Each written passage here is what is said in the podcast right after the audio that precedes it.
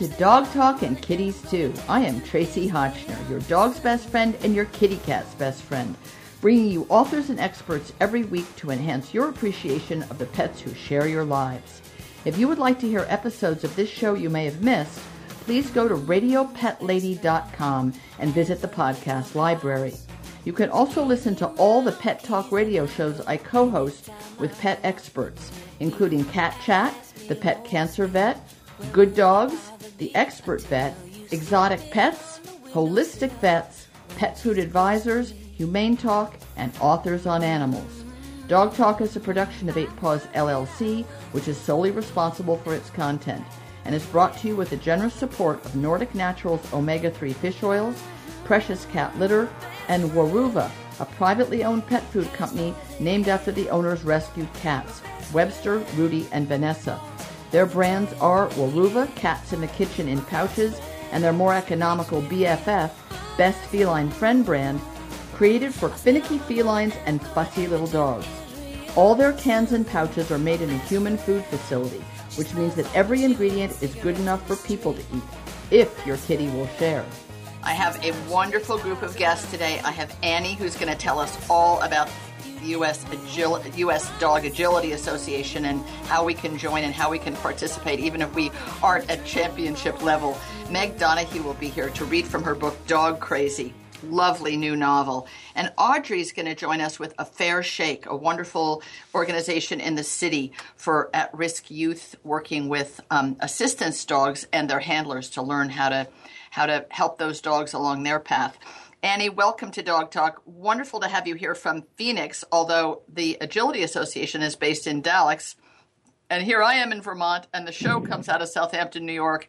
I guess dogs are just everywhere, right? You can't do anything about that. That's right. We're nationwide. That's a good thing. We really are. Tell a little bit about the actual association and what it does. Did you did you get involved because you were a crazy nutty agility competitor and they tapped you on the shoulder and said, gee, you'd be great at running this organization? Or how did that happen? Well, the first off, the, it's the United States Dog Agility Association, and we actually the pioneer of dog agility in the U.S. And um, I got into agility because I adopted a dog that had needed something to do, tons of energy, needed something to do. I'd come home from work, and they would, and my house would be destroyed.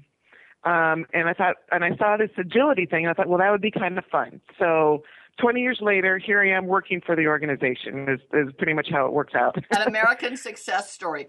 When you started out on your own, which is what I want to sort of encourage people to do, how did you first get into it. The the dog trainers who are my co-hosts on my dog training show Good Dogs on the Radio Pet Lady Network, they're based they're they're part of Snap Agility and they they're based um, in the middle of Long Island and they do a great deal of training and they they themselves and their and their clients also compete. But I know once in East Hampton there was a person who I don't think knew anything about agility actually. Somehow he had a lot of equipment and he set it up and you could pay to take a class. And it was disturbing because even to someone with just basic common sense, he was just letting everybody use all this equipment randomly, dangerously. Uh, not only could the dogs get hurt, but the dogs in the end could wind up scared and confused. So, seems to me that although it's fun, it should be done through the sanction of a proper organization that has some guidelines. You're absolutely right, Tracie. Um, that's the great thing about USDAA is that we have a variety of programs for every type of dog and also for every type of competitor.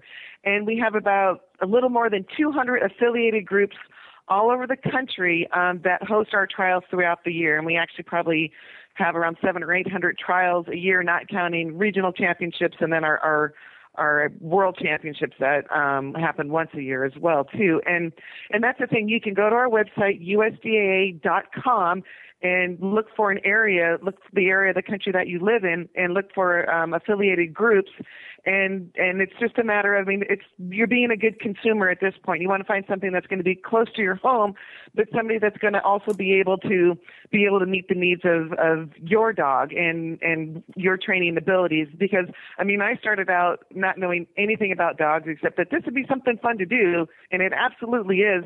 But it opens up a whole new world to you and a whole new way of thinking, not only um, for your dog, but just kind of how you approach life as well, which is one of the great things about dog agility. Because I guess one of the things, and I took some wonderful classes at um, Southampton Shelter, which is the official shelter of the show.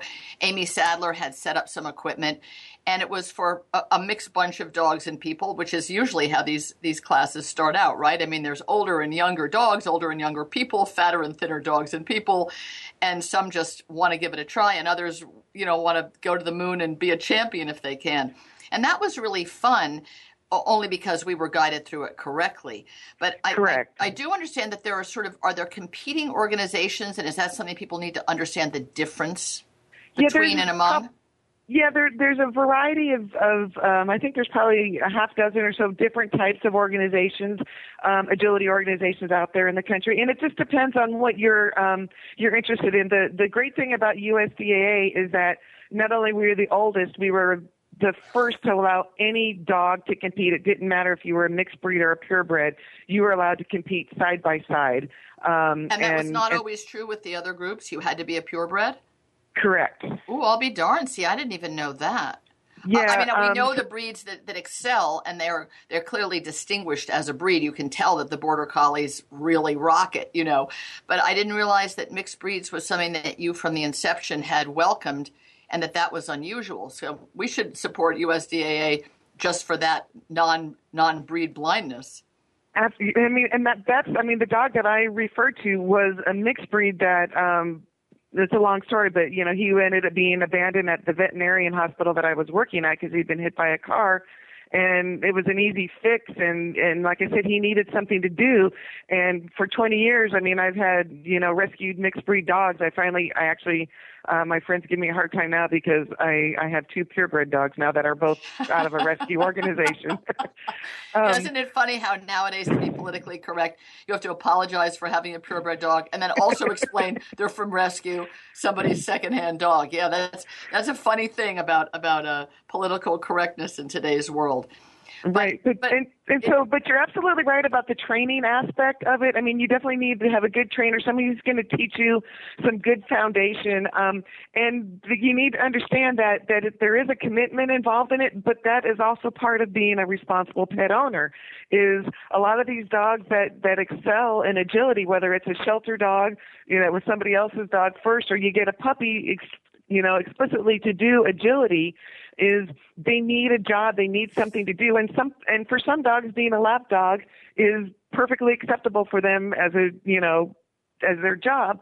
But most of the dogs in the shelter, for example, they need a little bit more than that, and that's why agility is such an important role. Um, and it helps them and why place, places like you, you know, the Humane Society that you're referring to that holds classes is a great place for them to help build some confidence and, and gain some new skills and get them adoptable too for the dogs that are in the shelter as well as dogs that people have have owned in whatever avenue they've come to own that dog. I think self-confidence is is is a word that sticks out in what you just said and something that people don't think about about dogs that dogs that are fearful defensive fearful aggressive uh, cringy uh, antisocial for whatever reasons in their background and it all has to do with their early handling or lack of same I think people don't understand that self confidence, you think, oh, please, that's like a human idea, but it's not.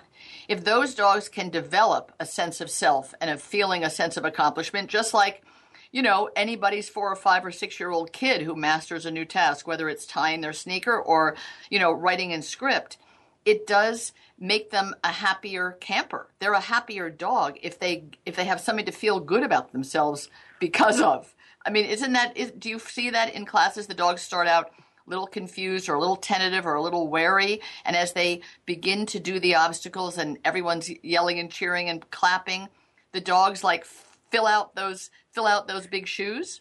Oh, you're absolutely right, Tracie. That's exactly what happens. It it helps not only does it help their confidence, but it helps enhance your relationship with them because you're learning together and you're rewarding them and they're like, "Wow, I did this right. I'm going to do it yes. again. I'm going to get yes. rewarded again."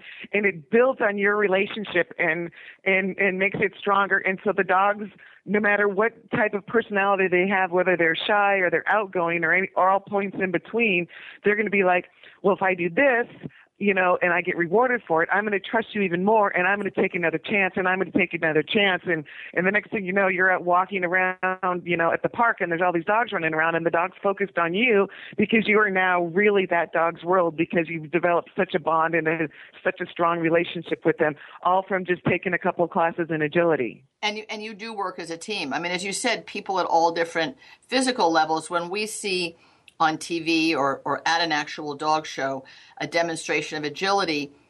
I mean, listen, even dog show handlers are sprinting to 20 miles an hour if they have those big breed dogs and they have to like fly across the ring. That's just handlers in a, you know, a non-performance, just in a, in the beauty contest kind of dog show.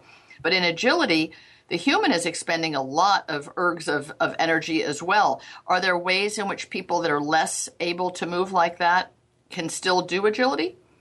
Absolutely. I mean, that's that's the great thing about it. There's, you know, the sport has evolved in the last 25 years or more when when it first came to be, and there are so many different handling techniques out there, and it's a matter of going back to what I said earlier about getting the right foundation on your dog to begin with, whether they're a puppy or they're a year old and they're getting into classes. Get that right foundation in and and you can do all kinds of things. You can handle from a distance. You can handle you know i've seen people what they call layering obstacles where there's one or two obstacles between them and the dog's 20 feet away and they're being directed away from them and they're just standing in the middle of the ring wow. and the dog is completely responding to them. Now let me just ask you know, were those all border collies? Tell the truth Actually, one I saw was not a border collie. You know, we've got some people that you know are in wheelchairs that are are wow. are doing great at agility, and they're handling really complicated master's level courses. And wow. it all goes back to your training and the foundation, and again the ability and the trust that you have in your with your dog. So, I mean, that's something that if people don't have a mental picture of agility, there's a number of different obstacles. You weave through poles. The one that I and my dogs that I tried it with, we couldn't really do that very well. It takes a little bit of patience. It, and, takes and, quite a while to learn how to, that's how the to hardest, weave. Yeah, it, the weave is hard, and, and you need patience, and you need to not lose your, your not get frustrated and not lose your temper. You or the dog. But other ones are going up and down what kind of looks like a seesaw, and then there's jumping through things and jumping over things and getting on something and then making it seesaw down and waiting. And I guess what's what's the most interesting part for a competitor, what keeps it interesting, is that you're given, just like in a horse show, a different course to do from different directions through those tunnels and ramps and jumps, so that it's not you don't just go around the outside. You just don't randomly do all the the obstacles. You have to do them in a certain order from a certain direction, and that's what the challenge is. If you have a really smart high drive, drive dog and you've shown him or her all the different kinds of obstacles and they really are getting off on the excitement of doing it i would think that the hard part with a really that dog that's almost one step ahead of you which could be your sheltie or border collie or any of these like giant stars of the the agility ring is that they when they land off of a jump and they're meant to be going at very high speed, they could have three or four or five choices of what to do next. How do you it, it, how do you well, keep them from doing those other things? Because they're so smart, they're a step ahead of us. We, our our hand doesn't move as quickly as their brain. Well, it goes back to you know what we talked about. It's a team sport, so you the dog needs to learn that the human is the navigator to the sport, and and there's there's very subtle cues that you can give the dog. I mean, there's people out there that I, I can't do this. I'll tell you right now, but there's okay. people that teach their dog left and right, um, and and, and there's a variety of different things that you can teach the dogs. And when they're they they, they teach what they call obstacle obstacle commitment so like when they're that. sending sending them oh, through the weave poles, for example, they're moving in a lateral direction the other way while the dog is finishing Right. the pole. So when they get out of the poles, the dog is focused on the poles, but as they're hitting that last weave pole, they're looking at their handler and going, "Oh, you want me to go over here? Got it. I don't care that there's a jump in a tunnel and something else in front of me. You want me over here." So it's just a matter. It, it goes back to you know having the right trainers and and teaching the commitment and the foundation to get that all worked out, and then enhancing your teamwork. I mean, it goes back to it takes a while to to get to the point where you can actually start competing to begin with. That, and that's a really good point. I hadn't thought of that. You're, you're, the dog is com- is committed to an obstacle, has to do that obstacle correctly, whether it's the weave or these various other planks and things you have to walk across. You have to do them correctly. You have to do the whole thing correctly and step off correctly. You can't just do halfway and go flying off to the side. And yet the Right. human could already be headed to the next obstacle. So it takes incredible, like multitasking in a, in a weird sort of way, left brain, right brain. The dog has to properly finish what he's doing and still be aware of where his human is and not go to that place and watch for the next command until he's finished what he's doing. I mean, that'd be hard for us. It it is, but I mean, dogs are are incredibly intelligent, and and you know, I honestly say they we don't give them as much credit Yes. um, as, as they deserve. And I would say that Um, there's a lot of dogs that some of us might have owned in the past or own now. We kind of say, well, they're a little dim or a little dumb, or you know, they're missing a couple of, of cards in the deck.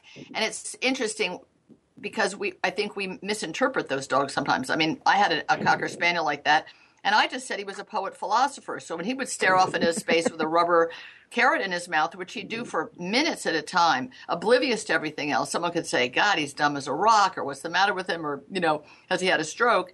No, he was just contemplating life. He was a poet philosopher. This was not an agility competitor possibility, Right. this guy. But I And, and as you're talking, I'm watching my Malinois um, pull a one of a little a garden stake out of my garden and carry it off on into the yard because Yes, I've, of course, because I've neglected Malinois her is a job at all times, unless you're a policewoman and he's apprehending somebody in the backyard with the stake. But I mean, I suppose that that, that Cocker Spaniel or any other dog who isn't the Belgian Malinois, and they are also huge stars in the ring, or a Tervuren or any of these very light-bodied uh, Germanic Shepherd type dogs. I'm sure if if if Amalfi had been encouraged to try this, he might have done it in his own way, but it would have been hilarious and and quite an accomplishment because in his own way, in his own time, perhaps not beating the clock, but he would have gotten things done. He did know how to play. He knew how to play soccer. He absolutely took those oh, big. Oh, yeah. He was from a show background. I mean, he'd never been shown, but he was bred by somebody who did show dogs, and he was a pet quality. But he had those huge amounts of feathers that you see at the at the dog show. Like you don't see the dog's legs with cocker spaniels. It's just a Right. huge skirt of thick fur. Even if I trimmed it down, there was still a huge amount. And he would bat a soccer ball to the golden retriever. She would pick it up. She'd bring it back to me. I'd roll it to Elfie, and he would soccer ball it to her. So you know, I didn't know about agility then. But imagine if if a kind of a poet philosopher like that was given a chance to be on the little league team, he might have shown. Who knows? Yeah, you know, it's it's true, and and you just you just never know who's going to be who's going to be your That's next right. star. Whether whether it's a, a dog that you got from a breeder or you got it from your shelter. That's right. And You know, in any just- case, the, their full personality will come out by doing these competitions and doing them with you as a partner. Right, and that's the great thing about USDAA. I mean, like I said earlier, they- have a variety of programs. So if if you don't want to be on the world team and travel all over the the world and, and represent Team USA, and you just want to go out there and have some fun and get some exercise for you and your dog, we've got a program for that. But if you want to be the national champion or the world champion, we've got that too, and that's what Yeah. makes that's that's what the variety uh, of of USDAA is all about. It's there, you know, we've got a variety of different. um uh, challenges that you face all the time. I mean, in the 20 years I've been competing, I've never run the same course twice. Wow. So everyone is kept on their toes. Well, we- we've, we've used up our time, Annie, quite delightfully. I, I just want to say that good luck to the U.S. team. I didn't even realize there were international teams, so we should be patriotic and be and be rooting for, for our team. I, I guess maybe you'll you'll let me know now that we know each other by email when there are big competitions coming up that people can watch on the TV or on the computer or on a Yeah, device. we've got some live we've got some live streaming events we're hap- I can happy to share with you, Tracie. Goody. So everyone listening, if, if any of this piques your interest, and even if you don't want to do it yourself, you just want to support the organization and all the great people competing, we're going to be able to watch from afar, and maybe somebody will sniff around and try it close up and find that they love it. Annie, thanks for being here. Thanks for your commitment to this wonderful sport and to encouraging other people to join you um, in the 20 years to, to come. Thank you so much. Thank you, Tracie. I appreciate your time. Take care. We will uh, we will talk again sooner. be in touch. Bye bye. I'll be right back after this quick word with Meg Donohue and her book Dog Crazy. This show is supported by Vectra and Vectra 3D, the safe and effective parasite treatments you put on your pet's skin every month to create an invisible shield that repels and kills parasites on contact. Parasites that are a health hazard to all members of your family. Vectra is the anti flea topical treatment that kills all three life cycles of the flea. Vectra 3D is the anti tick protection, only for dogs, not intended for cats, but after the two hour drying period, they can be around a dog who's been treated. Vectra is waterproof and safe for dogs, cats, and for the people in your family, too. with protection proven to last a full 30 days. Support for this show also comes from Nordic Naturals, omega 3 fish oil products that provide dogs and cats with the same premium quality pure omega 3 fish oils as for people. Research shows that even the best diets are deficient in the essential fatty acids found in omega 3 oils, which our bodies cannot produce but need on a daily basis. Omega 3 fatty acids EPA and DHA are natural anti inflammatories used by the body for skin, bone, and joint health and for brain function. Nordic Naturals uses responsibly sourced, healthy wild fish and uses third party testing to guarantee purity and freshness to provide their oils to people and their pets for optimal health on a cellular level. I am back with Meg Donohue and this delightful book, Dog Crazy. You might already know her because she has bestsellers, How to Eat a Cupcake. I would actually like to know what is that about. And All the Summer Girls. She has all kinds of degrees in creative writing, Dartmouth College, Columbia University. Born and raised in Philadelphia, she lives in San Francisco with her husband, children, and the dog. Welcome to the show, Meg. It's great to have you here. Thank you so much for having me. Now, I don't want to get off topic too much, but how do you eat a cupcake? And isn't that the most wonderful title because it's like an Oreo? I mean, how do you eat an Oreo? How do you eat a cupcake? I mean, it's difficult. If you just take a bite, smack on the side, you get icing up your nose. That's right. Well, you know, the book is actually, it has two, How to Eat a Cupcake has two main characters, and they each eat a cupcake completely. Oh, that's darling. Totally different methods for that's darling.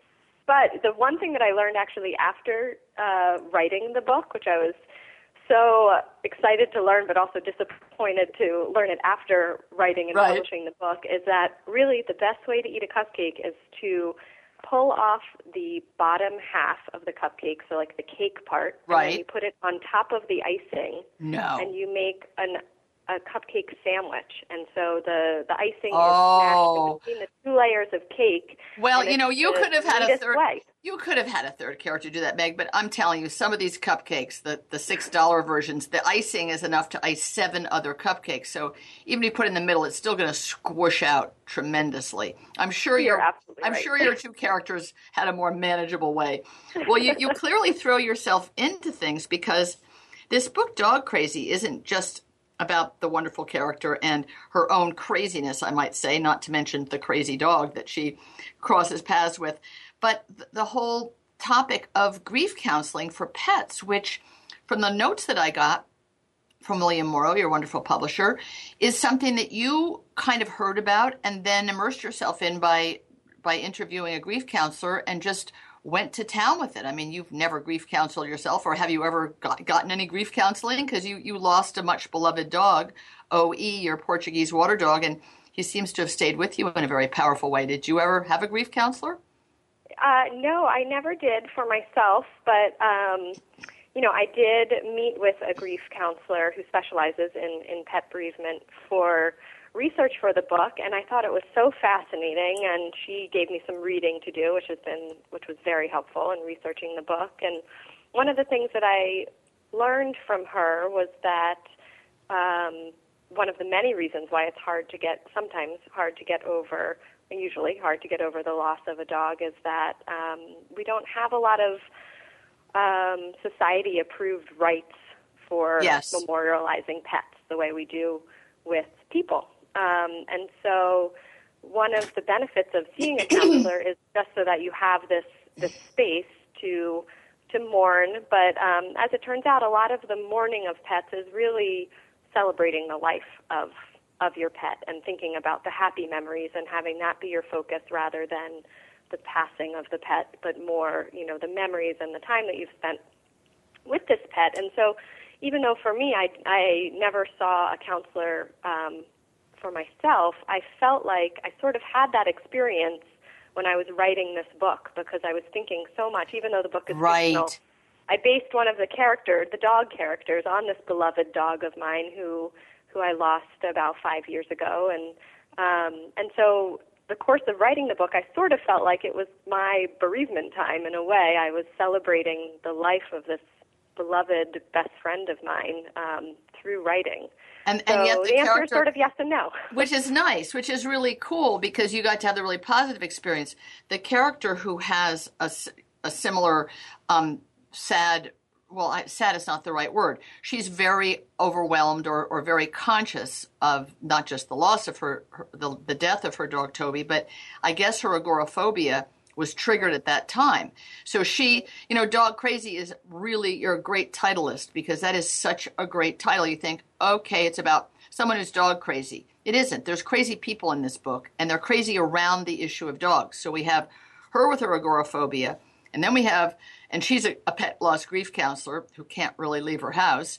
Everything gets brought in, and then she gets this client who's pretty damn crazy over the loss of a dog who is sort of like missing in action. It's sort of like people whose loved ones no one has found their remains, and so everyone right. says, "Well, they're dead by now," but you don't you don't want to believe it.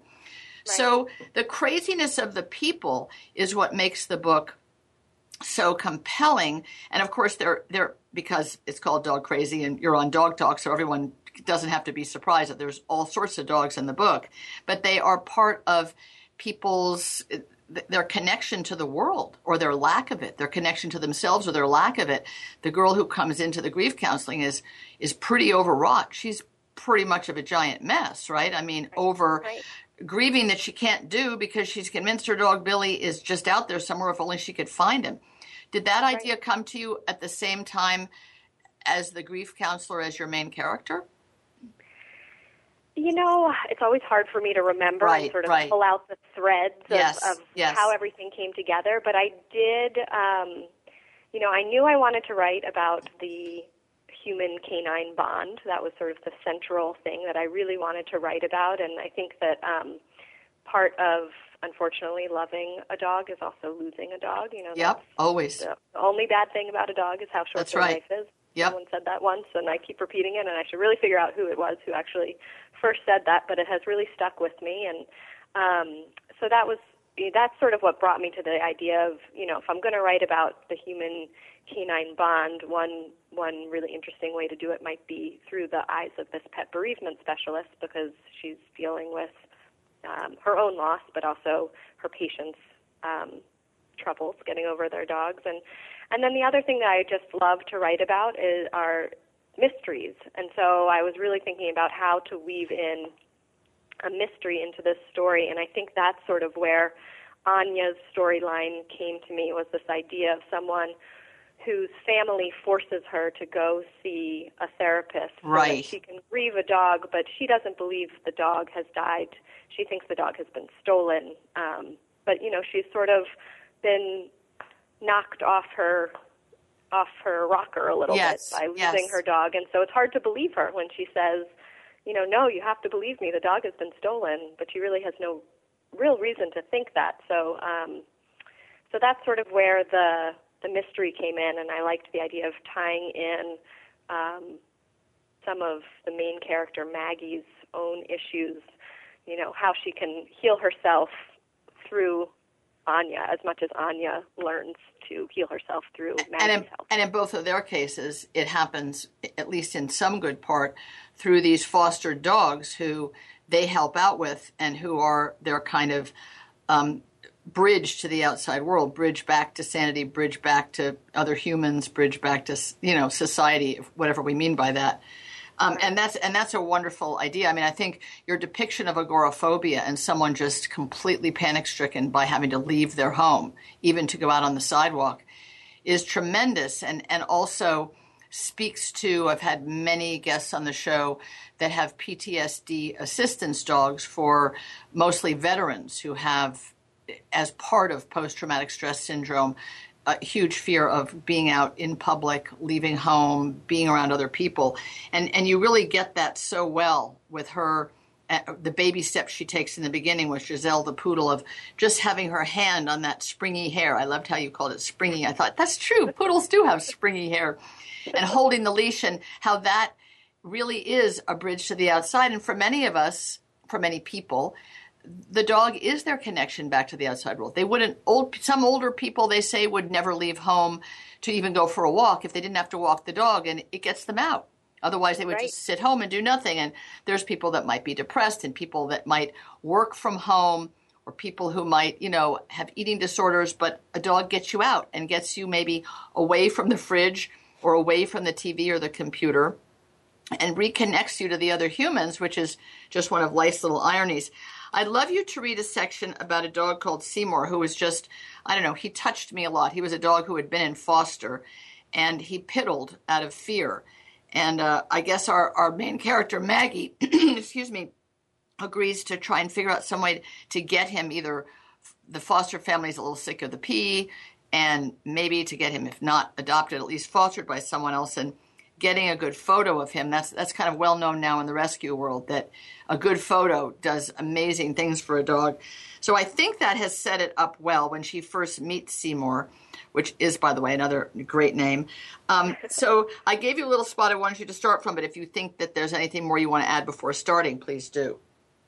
Um, let's see. Just to say, I guess that she Maggie is there also with Anya, this patient of hers, and a friend's dog whose name is the dog's name is Giselle. And that's the um, poodle who helped who poodle. originally helped Maggie to to venture out onto the sidewalk. Not very far, but at least she got out. Right, exactly. The the baby steps. Right, exactly. And um, and Seymour is being fostered by um, Grant and Chip. So those are the other names that you might okay. hear as I'm reading here. Um, so this is when Maggie first sees Seymour. Shall I start? Please do. Okay. And then I see his sweet, anxious face peering around a corner of the couch. I feel like I know him already. It's like seeing an old friend. A warm feeling blooms in my chest. I chalk this up to having stared so often at his photo on the website. Giselle has caught sight of Seymour too. She releases an excited whimper and tugs at the leash. Oh, hello, Seymour, I say softly. I hand Giselle's leash to Anya and pull a couple of biscuits from my pocket. I give one to Giselle and then walk over and then walk toward Seymour. When I'm still a few feet away from him, I kneel on the floor and hold out the biscuit. I find I'm holding my breath, unsure how he'll respond, and I'm relieved when he folds his huge, drooping ears back against his head and pads over to me, tail wagging, head hanging low. He looks up at me from the tops of his big, brown, uncertain eyes. Go ahead, I tell him, moving the biscuit closer. It's for you. Without breaking eye contact with me, Seymour takes the biscuit and holds it between his teeth on one side of his mouth so that half of the treat sticks out limply from between his lips. He looks like he belongs in that painting of dogs playing poker, a cigar hanging from his mouth. Aren't you going to eat it? I ask, smiling but he just holds the biscuit there and wags his tail some more.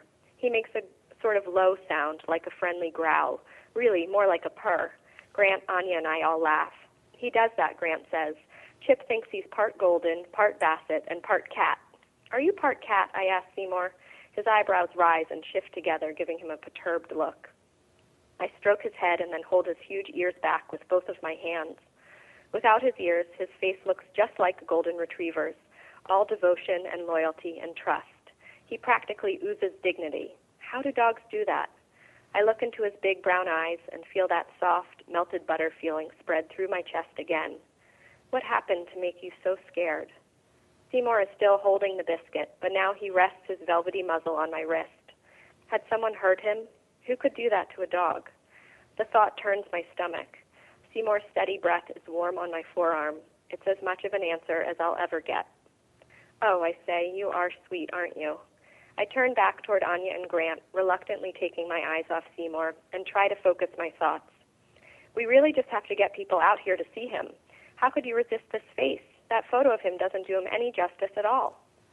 It's just a wonderful sense of, of how of how connected she is to the dog and, and really how any of us can easily have that feeling if we just give ourselves that extra minute, you know, to really look at a dog and really let them look at us and yeah, how can, how can anybody do that to a dog to make him feel so lousy about himself and the world? And and I, I think a lot of us that adopt and rehome dogs think we always are trying to find out the answer to that. What made you be so fill in the blank? You know, who did what right. to you to make you feel like that? And right. we, of course, we want to fix it, and it's not always fixable, but you can do a workaround. You can find a way around it. And and a dog like like Seymour is just the right fit for the right person that needs that very feeling. They don't want an outgoing, I'm fine, everything's great kind of dog. At that moment, I think that connection, and that's a lot of what comes out in the book, that the connection between the dog's personality and, and how they're feeling about the world can really mesh nicely with a human who's having maybe an imperfect uh, experience about being on Earth too. Absolutely, absolutely. And I say, I have Maggie, the main character, say in the book, and it's something that I feel as well that, um, you know, when everything lines up the way it should, and I think yes. it usually does, you get the dog that you're meant to have. Yep. At a particular place in your life. You know, there's a reason that you're connected to a certain dog or a certain dog ends up in your life and um, you know the a personality of a certain dog might might just be the exact right fit for you in your 20s or in your 30s or in your 40s or in your 50s and um, you know those the, the right dog for the right moment of your life is going to change um, over the course of your life but it always seems to work out it does and, and it's it's interesting when you trust that instinct even though it makes no sense and then other people come around and go, God, can you stand when the dog does this or that? I mean, they do it with my dog Maisie. Is she like this all the time? And then someone else said to me, Do you actually really like her? I'm like, I absolutely adore her. I don't mind that she wants to play with one of her 17 toys in the toy box that she brings one at a time and tugs and pulls. I don't mind. I think good for you to have that exuberance. It just, you know, it keeps my spirits aloft. But really, someone said, Is she always like this? well, yeah, when she sleeps, not, but then she doesn't sleep at all during the day. Not at all. Never met a dog that does, you know, dogs spend so much time sleeping.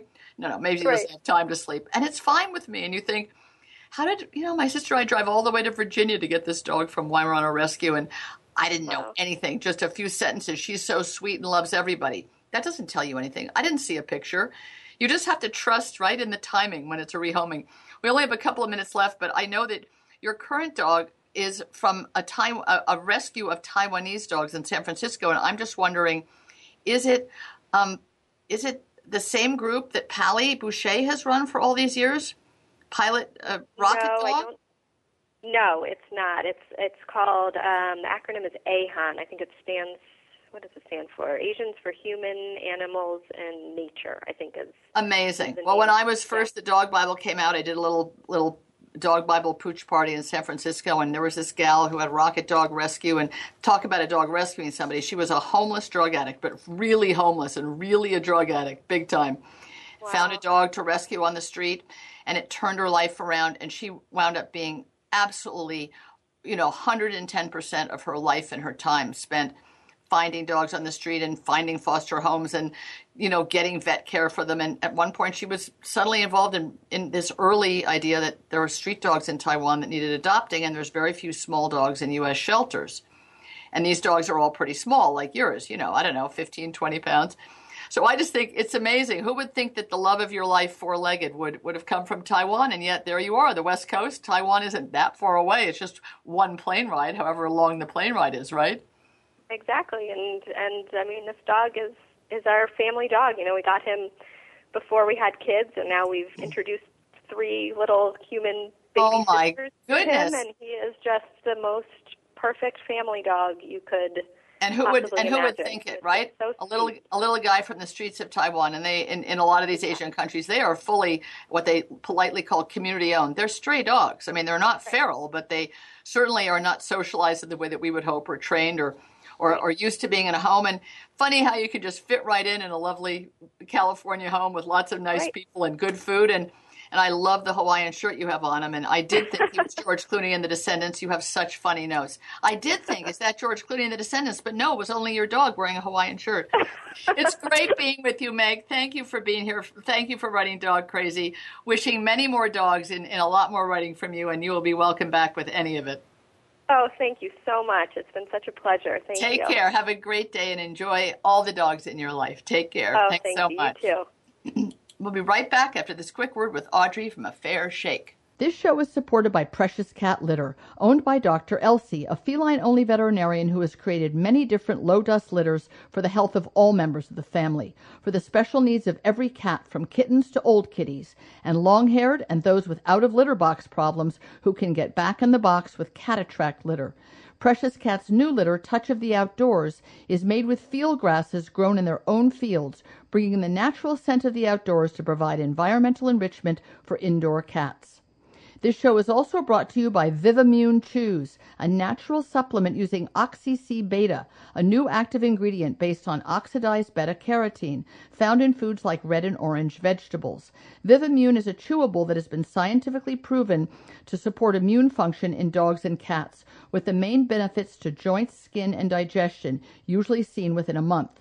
Modern life creates many stressors on a pet's immune system, which is further challenged as they age, and Vivimune can help pets lead the healthiest possible life. I am back with Audrey Hendler from A Fair Shake for Youth, this very cool organization, which I didn't know about, but maybe some of you New Yorkers, city New Yorkers knew about, or maybe some of you on the Upper West Side knew about. She got in touch with me when she heard about the Dog Film Festival being at Symphony Space in October and wanted her kids and her dogs to somehow be involved. We haven't figured out how that will happen. There, where there's a will, there's a way. But I thought, what a great organization. So, Audrey, welcome to the show and congratulations on this really wonderful program that you now have in six schools in Manhattan. But we, we hope, I'm sure, that it will grow to other schools, right? Absolutely. Thank you, Tracie. Yes, we we have uh, grown over the last several years, and actually now we have a a couple of schools in the Bronx, a school in Brooklyn. We've been wow. in Queens, so we're definitely growing. Wow, you're uh, you're multi-borough. See, I didn't even know that. I thought you were in one zone and and you know going to work your way out. You already worked your way out. Explain yeah, we, a- we started another boroughs last year. So wow, that's quite a, quite a distance to organize things. I mean, Brooklyn might as well be East Hampton from New York. Sometimes I'm sure between traffic and other things, but that's really terrific. Explain how it works. They're at-risk youth. What are they at risk for? Does it mean that they come from an economically disadvantaged background, or if they've already gotten in trouble? What does at risk mean?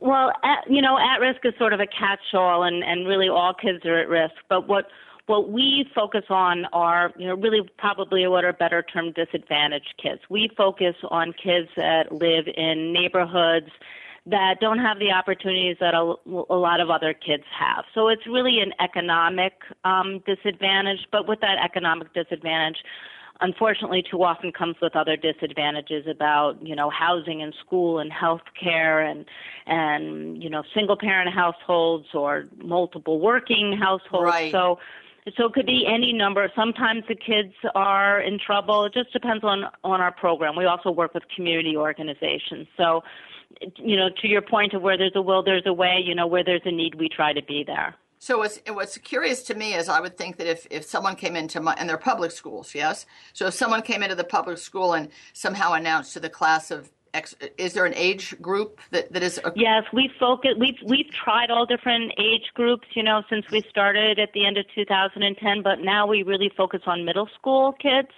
So basically, your sixth to eighth graders are sort of our sweet spot, if you will. That's a, that's a great age, and and both you know not entirely hardened yet, but still very open to learning. But I mean, if I would imagine if you go into the auditorium and say, "Well, we're going to bring in some handlers with assistance dogs, and you're going to help train them," how do you say it's only for the kids that are politically correct, at risk, or disadvantaged when I would think everybody would want to. So, how do you pick the kids? And how do they perceive themselves as being picked?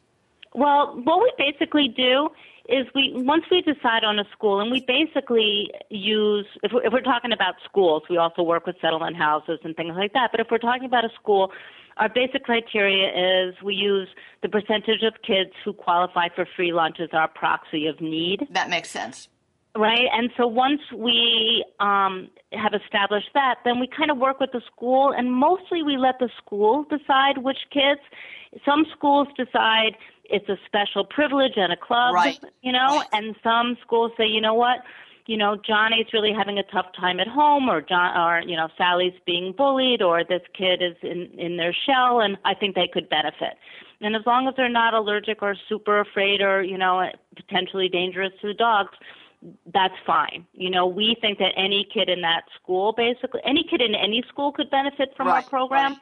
So, you know, once we're in that school, we're pretty flexible about who the kids are. And then what is what happens in a fair shake for youth? What what is the procedure that happens that involves dogs? That's our favorite part, right? Yes. So what we'll do is each program uh, it generally involves 12 kids. So these are 12 middle school kids, and it's either during the day or as an after-school program. And we'll have 12 kids and three therapy dog teams. So a therapy dog team is, you know, the, the dogs that you normally hear about visiting um, patients in hospitals right. or going right. to a nursing home. So the same three teams come to the same school with the same 12 kids over a course of generally 10 weeks, um, and they meet with the kids for an hour. So, say every Wednesday at 10 o'clock, we go to a certain school. And part of each session, the kids are working with the adult, and there's also a teacher. So, myself or my teacher are there with the three teams directing activities. Part of the time is hands on work with the dogs, learning how to get them to sit, how to down, do some tricks. We have a couple of mini agility obstacles, cognition games, and that's all about positive reinforcement, which turns out is is it one of the hardest parts was getting kids to feel comfortable praising the dogs. Really? Um, yeah, we go around and have the kids practice. We have like the you know praise meter, like who thinks you know Tom can and can do better than that, you know, and and, and it all relates to the kids. But we'll come back to that. Right. So, um, so they they do this work. It's positive reinforcement. It's how to build trust, how to have a positive relationship, um, and then part of each session there's a topic from our our curriculum.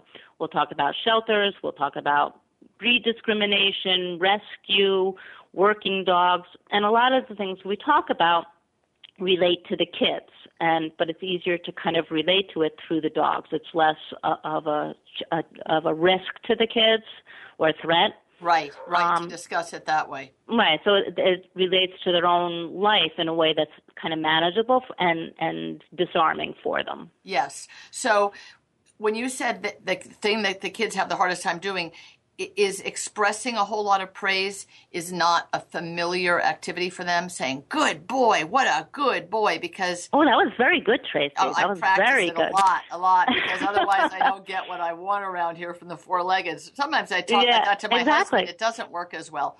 But um, is that an unfamiliar sounding uh, interchange? In other words, they haven't really experienced that much positive reinforcement of themselves. Well, I think that is definitely the issue. You know, I don't want to make any sweeping generalizations, but but yeah, you know, they're not maybe used to getting as much praise as and positive reinforcement from from people around them. So we, you know, we do fist bumps. We we're nice. always about praising the kids. And the thing that we get to do, we try to relate everything back to them.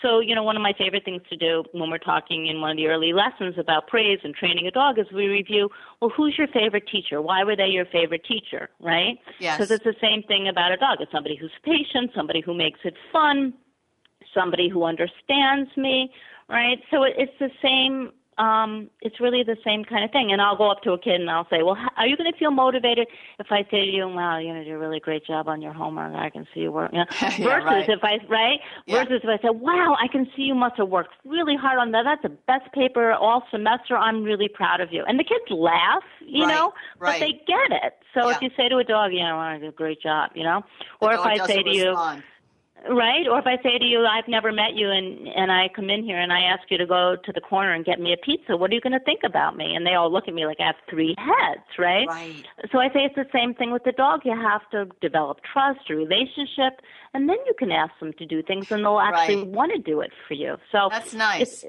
yeah. are you? So you've got twelve kids, and and the therapy dogs and teams are volunteers just as they are when they go to hospitals. exactly right.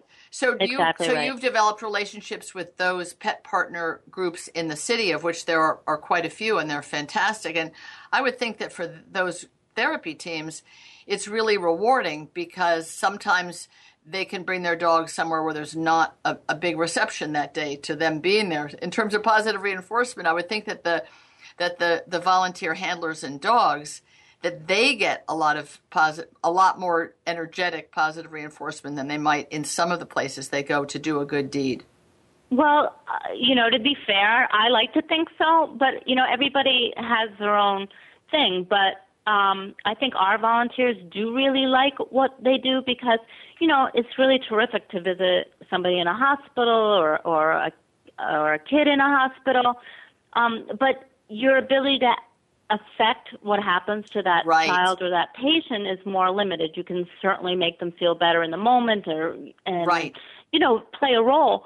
But when you meet with a kid week after week, and one of the things that honestly surprised me was that the kids, because they're this sort of impressionable middle school age where they're young enough but old enough, um, they're excited to see the same adults every week. The adult says, "I'll see you next week," and they right. they come back, and the adult wants to know how the week was and yes. what's going on with them, and did they get the puppy they were going to get, and um, they can actually see, you know, kid. Not all kids change during the program, but we do see the kids change, and volunteers can really feel like they were part of making you know a difference in someone's life in a really serious way and that's that's got to be so gratifying are you looking for more schools to partner with and therefore more volunteer teams i mean what is your what is your dream or wish list we you know both but i you know we have um we get great reception these days in schools i think the awareness of what dogs can do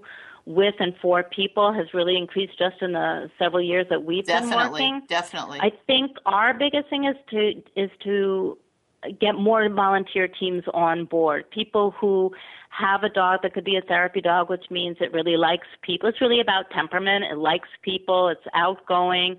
Um, it's resilient. So if something drops, they're okay with it, and um, you know can basically follow commands and be under control um, having more teams available to us means we can go to more schools.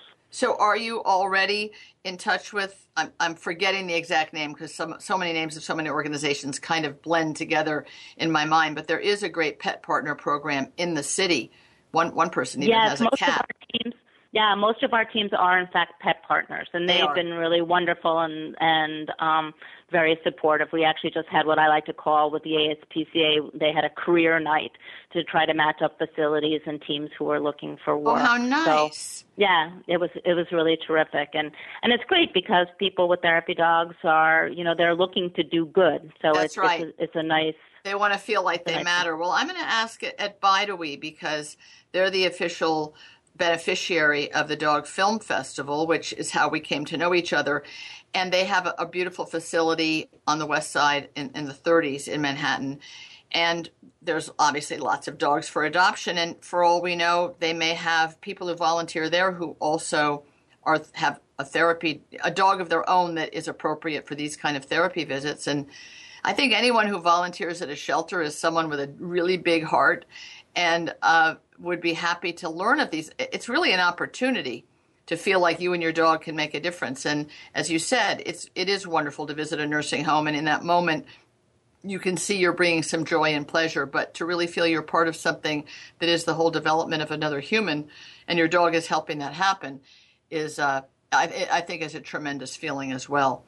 Yeah, you know, the the reason I got started was that you know I spent most of my career doing you know marketing, and I got involved with an organization called Puppies Behind Bars, where oh, really? We all knew about that. Was that something that you were, were part of in the beginning? That was like the first. Not in the beginning. It was, it, it, um, but I was a volunteer. I went from being a volunteer to being a super volunteer to, to teaching in one of the in two of the prisons, and I I saw the impact that that the dogs had on the inmates in terms of them feeling good about themselves Yes. and what they could do and and being human again and it was it was the most rewarding thing I had ever done and and you know I, I could tell you story after story but I, at one one time it just kind of hit me that you know why are we waiting till someone is grown up and in trouble to you. have the impact um on the dogs because there was there was one woman who like you know she started out without a lot of self confidence and then like a year later she's challenging me for like one point on question one on a test and i thought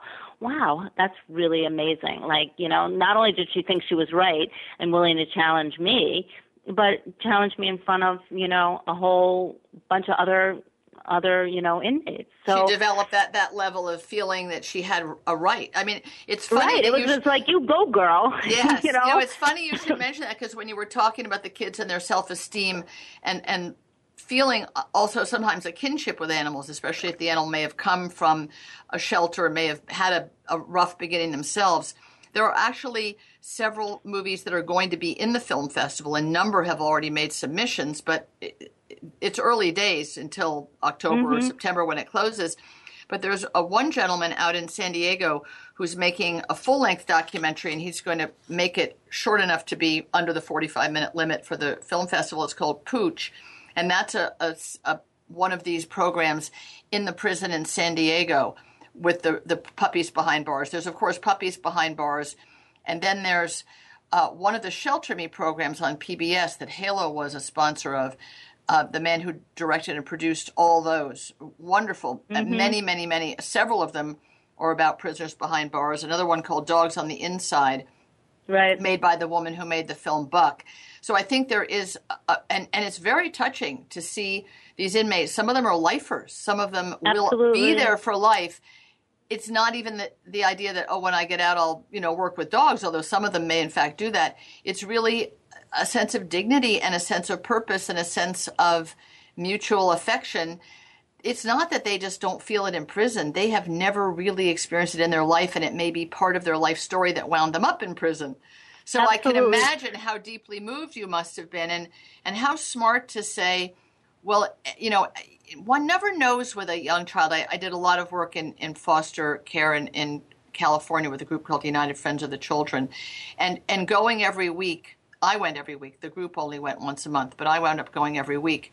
And I did pick the kind of lower school age kids. They were called the Pixies. And so they were up to age 12, I want to say, sort of 6 to 12.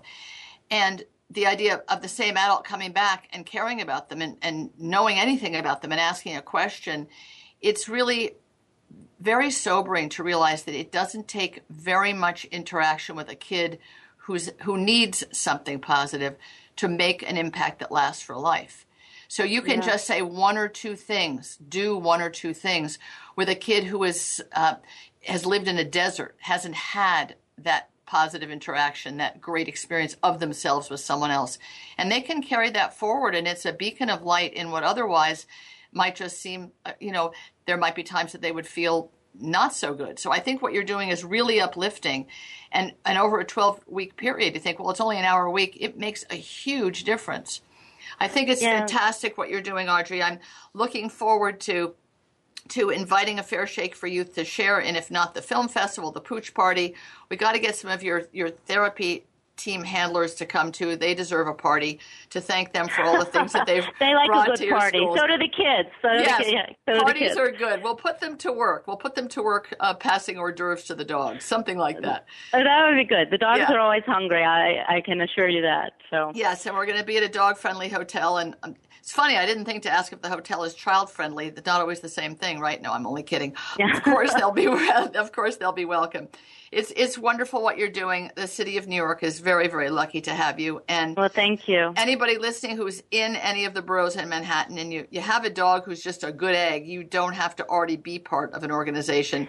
It doesn't no, take we'll much. help you get cert. Yeah, we'll That's help you right. get certified. The canine, and, you know. the, the AKC canine good good citizen certificate. Citizen. It's and, really and easy help, to get.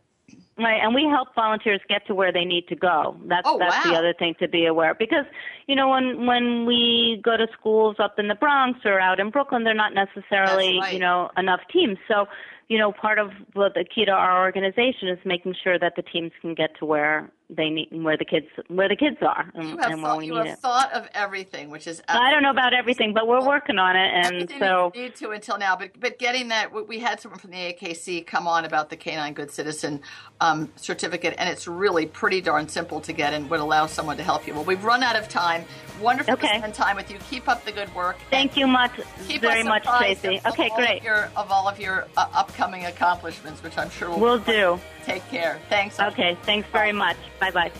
Thank you all for listening. I hope any of you in the city that might consider spending an hour a week with these kids in these schools, I would do it. I would absolutely do it. I mean, I think Maisie would do it. I, I, some of the kids must have a little more energy than her. Not many, but some. Have a great rest of the day. Kiss your kitties, hug your pooches, and we will talk again soon. Bye for now.